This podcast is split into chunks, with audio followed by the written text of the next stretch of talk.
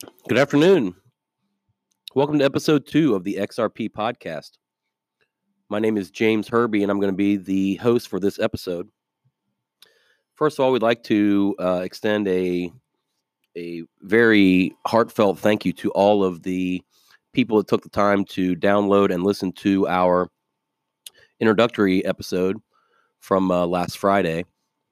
We had over 400 uh, downloads. That's a. Uh, I was very uh, surprised and um, uh, very humbled by the feedback and the uh, comments and messages and, and just kind sentiments from the people that were listening to our first episode.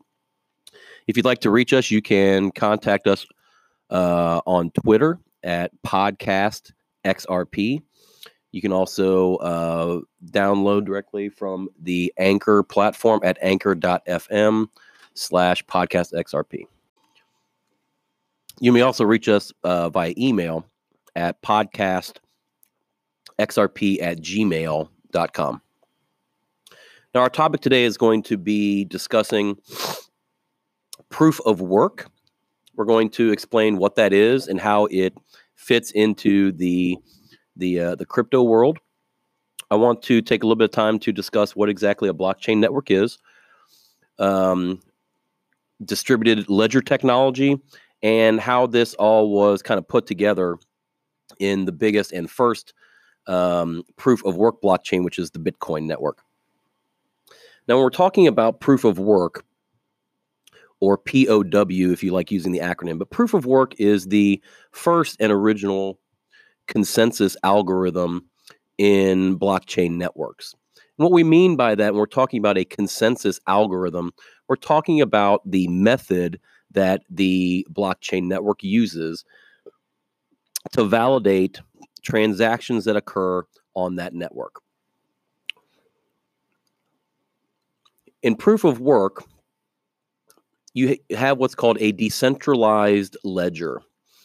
Decentralized just means that no one person or party controls the, the network any user that wants to participate on a blockchain network can access can access that blockchain and they get a copy or they download a copy of the ledger which is basically just a record of all of the transactions that have taken place on that blockchain from first transaction or what we call the genesis block to where you are at that moment when you are uh, com- uh, confirming the transaction you're doing at the moment. So, when we talk about blockchains, you may see the acronym DLT. That is short for Decentralized Ledger Technology or a blockchain. So, when we're talking about proof of work, we're going to use Bitcoin as our model, as Bitcoin is the preeminent and the first blockchain network that used proof of work as its way, its method to confirm transactions on that blockchain. All right, let's take a minute and walk through the steps that one would go to participate in a proof of work blockchain network. The most common, again, is Bitcoin. Now, Bitcoin is a public blockchain network. What that means is that anyone that has an internet connection can connect to the uh, Bitcoin uh, server page. And if you'd like to research that, you can you can Google that. Google uh, Bitcoin developer tools, and you can find information on that. That's a discussion, a more in depth discussion for another time. For now, just we're going to stick to the basics. So when a user downloads the blockchain ledger, you can now access the entire transaction history that has taken place on the Bitcoin network all the way back to 2009. Uh, we our introductory uh, episode, our first episode, actually was on the 10th anniversary of the introduction of Bitcoin. So we're up at, against a, a, a fairly significant milestone in the crypto world. You know, we're 10 years in, and the proof of work algorithm uh, method now has a pretty large um, history that we can we can examine to see what are the benefits and the drawbacks of this algorithm technique and the technology. So again, we said you know once you're able to uh, access and download the the Bitcoin blockchain network, the question then becomes, okay, well, what am I going to do with that? All right now, most people that are that participate on the Bitcoin network, they are what are called miners and you'll hear that word mining uh, quite frequently. Basically, what mining is, it is a uh, a set group of users that are on the Bitcoin network, and they're doing what's they are participating in the validating of the pending transactions on the network.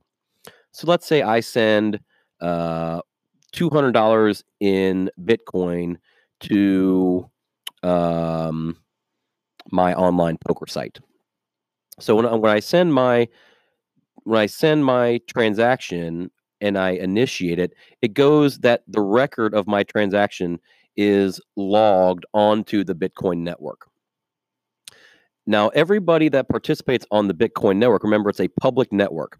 Now, when you access, when you're accessing and you're on the Bitcoin network, you're not using your personal identifiable information. What I mean by that is you're not using your name. I'm not participating on the Bitcoin network as James Herbie or providing my social security number or personal address or phone number. To get to maintain privacy on a public blockchain like Bitcoin, every user is given what's called a hash. If you don't know what a hash is, it is a long string of numbers, and letters that is identifiable only to you. So that when someone is looking at the um, the blockchain ledger and all the transactions, you're not going to see the two individuals' names when you're looking at that transaction. Every transaction is identified by the two users' individual hashes. And as transactions pile up on the Bitcoin network, the miners are performing what's called the consensus algorithm. Think of it as a very tricky uh, mathematical puzzle. And in essence, what you're doing is all the miners that are on the network, they're trying to be the first person to solve the individual math function that involves the different hashtags on the network to be able to identify and confirm that the users that are in that transaction are trusted on the network. So the algorithm that's being processed by all of these users and all of their computers, they're trying to solve a function that not only identifies the users in each transaction within the block, but also a second algorithm which is mathematically based. The, a rule of thumb is the larger the computing power, the better chance you have of being the person to validate those transactions. And when you validate a group of transactions on the Bitcoin network, it's called a block. A block is just a group of individual transactions that is, are grouped together by sequence and then once validated placed on the blockchain. Once a block is confirmed and validated on the Bitcoin blockchain, then a new copy of that ledger now is available for everybody to see. So the next thought that we have is, well, why do miners participate in this process? You know, why does an individual take the time to use their own computer processing power, their own time, their own efforts to participate on a network such as Bitcoin? And the, the answer to that is that a proof of work blockchain works on what's called a reward system. If you are the user that validates a block on the Bitcoin network, you are rewarded with the issuance of units of Bitcoin. Or depending on if you're on another public blockchain network, when you validate a block, you are issued a certain amount of units in that cryptocurrency on that network. Currently, I believe the Bitcoin block reward right now is 12 and a half Bitcoin, which uh, in today's prices is about $50,000 a block. So that is a large reward for being the validator of a Bitcoin block. But the reality is that Bitcoin mining has become a billion dollar industry. You know, it's not uh, when the Bitcoin network first started in 2009, 10, 11, the, the early formative years.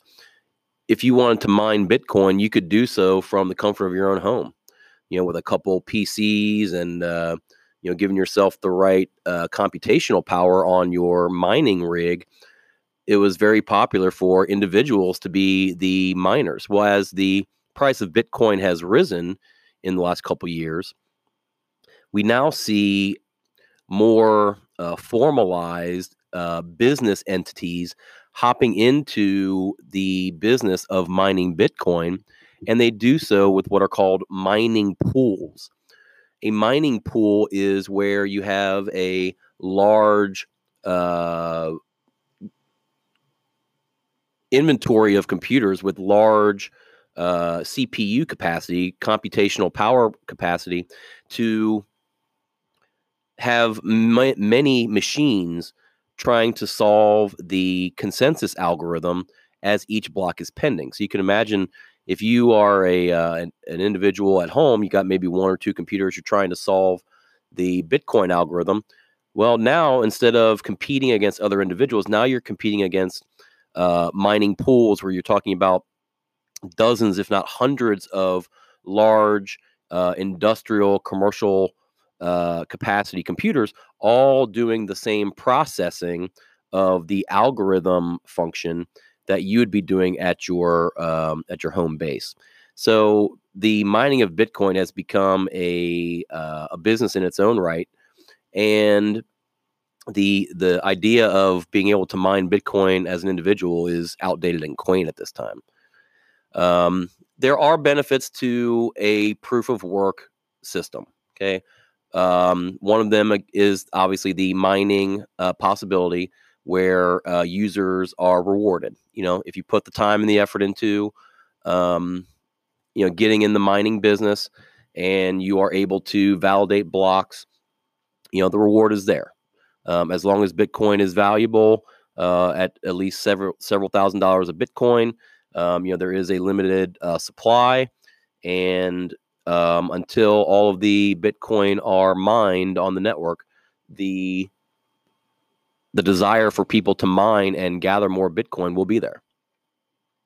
Um, another advantage of uh, a proof of work network, besides the mining, is that is the defense from what are called DOS attacks.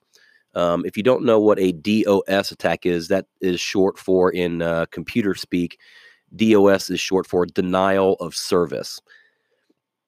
And uh, a denial of service or a DOS attack, that is when hackers try to clog uh, your network and your internet and your processing speed.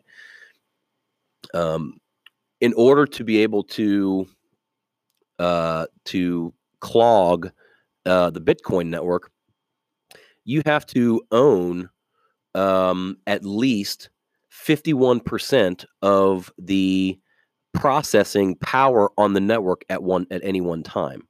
So let me make sure I explain that to you in the right way.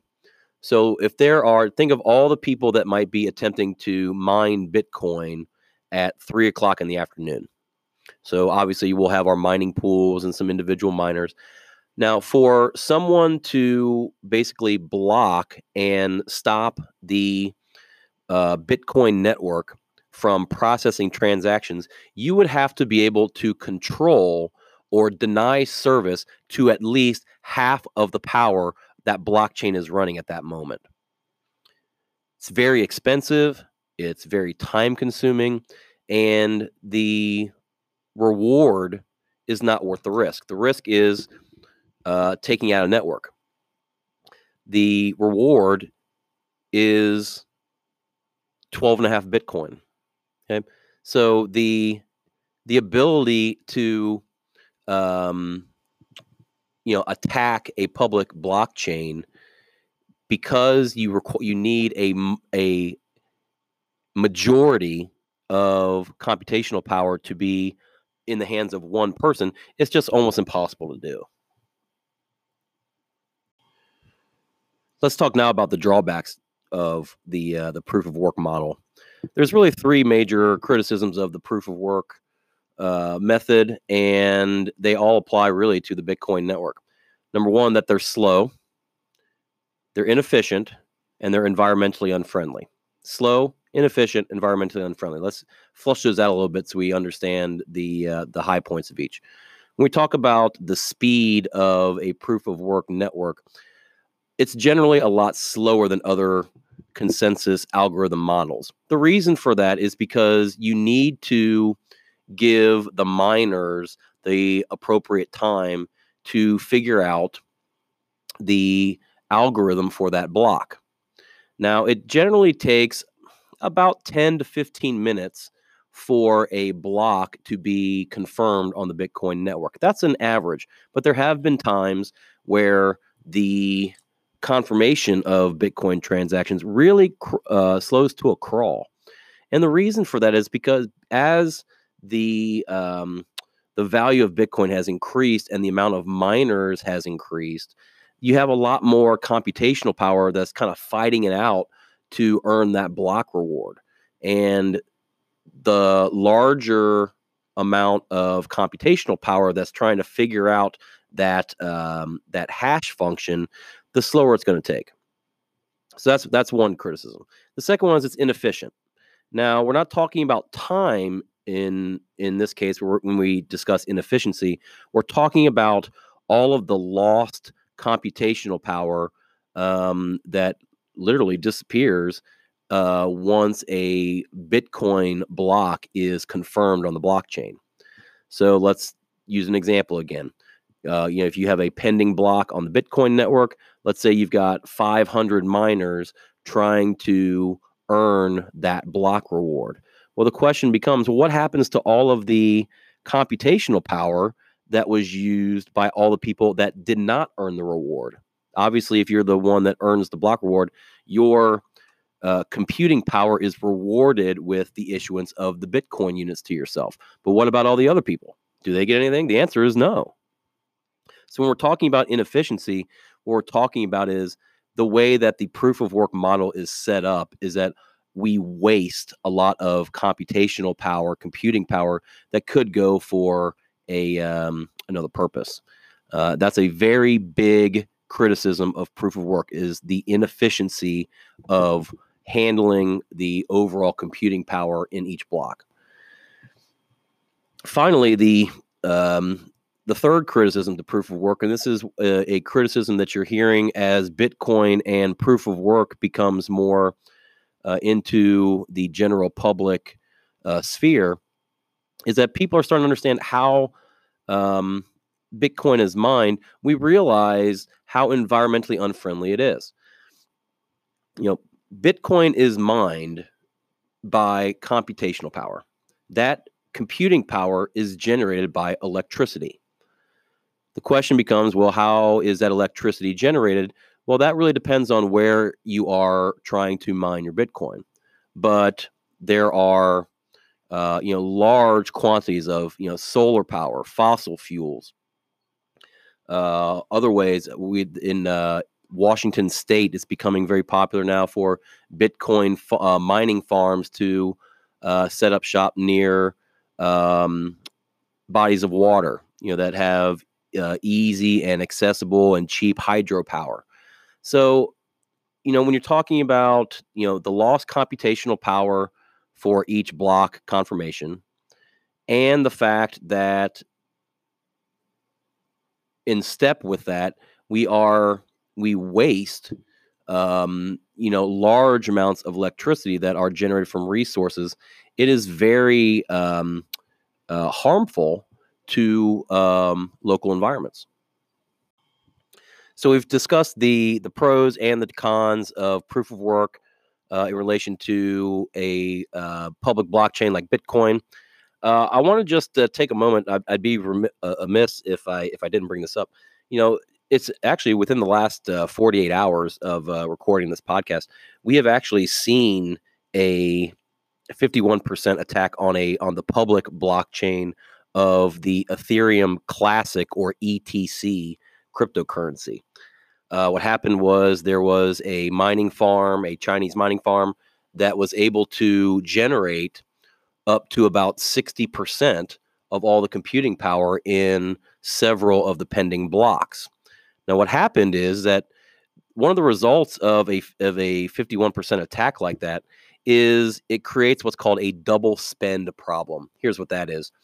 If you can if you're able if you're successful in uh, achieving a majority of the uh, computing power on the blockchain, so you are controlling the majority of the network. What you then have the ability to do is you have the ability to do what's called a rollback of the transactions on the network. See, the the the whole concept of uh, distributed ledgers and blockchains is that it's supposed to prevent uh, hacks and and theft. But unfortunately, we've seen that you know the the 51% attacks can occur. And a the double spend problem is this. When someone has the majority of computing power on a blockchain, they have the ability to go back to previous blocks or transactions that exist on the blockchain ledger and change them.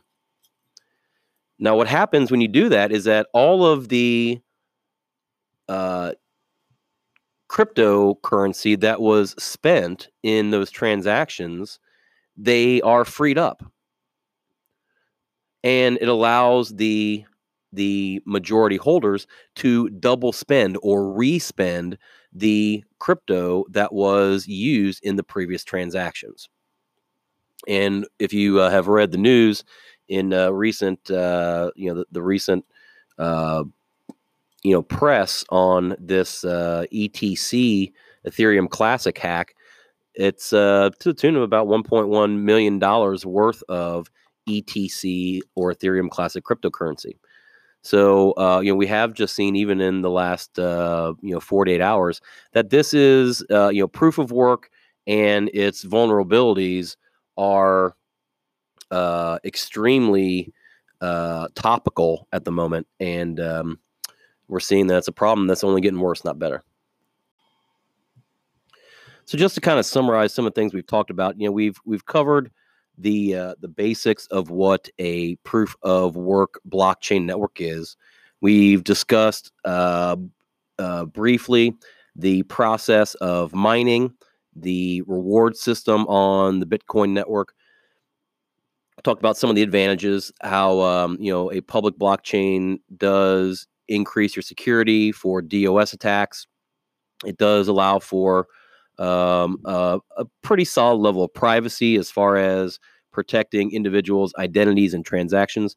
But the drawbacks are becoming uh, evidently more clear the longer that we are able to analyze these networks. You know, they're slow as far as the processing time of transactions and getting blocks confirmed. They're extremely inefficient in that we lose uh, large amounts of computing power uh, in the mining process that just goes um, uh, unused with any kind of utility attached to it. And then we talked about uh, the fact that proof of work is actually um, a an environmentally unfriendly process through the wasting of electricity and the uh, the fuel resources that are used, the energy sources used to generate that power. Um, you know, and we just saw that. Uh, you know, I mentioned the the recent uh, 51% attack on the ETC, the Ethereum Classic cryptocurrency, uh, you know, shows that this is a very real problem.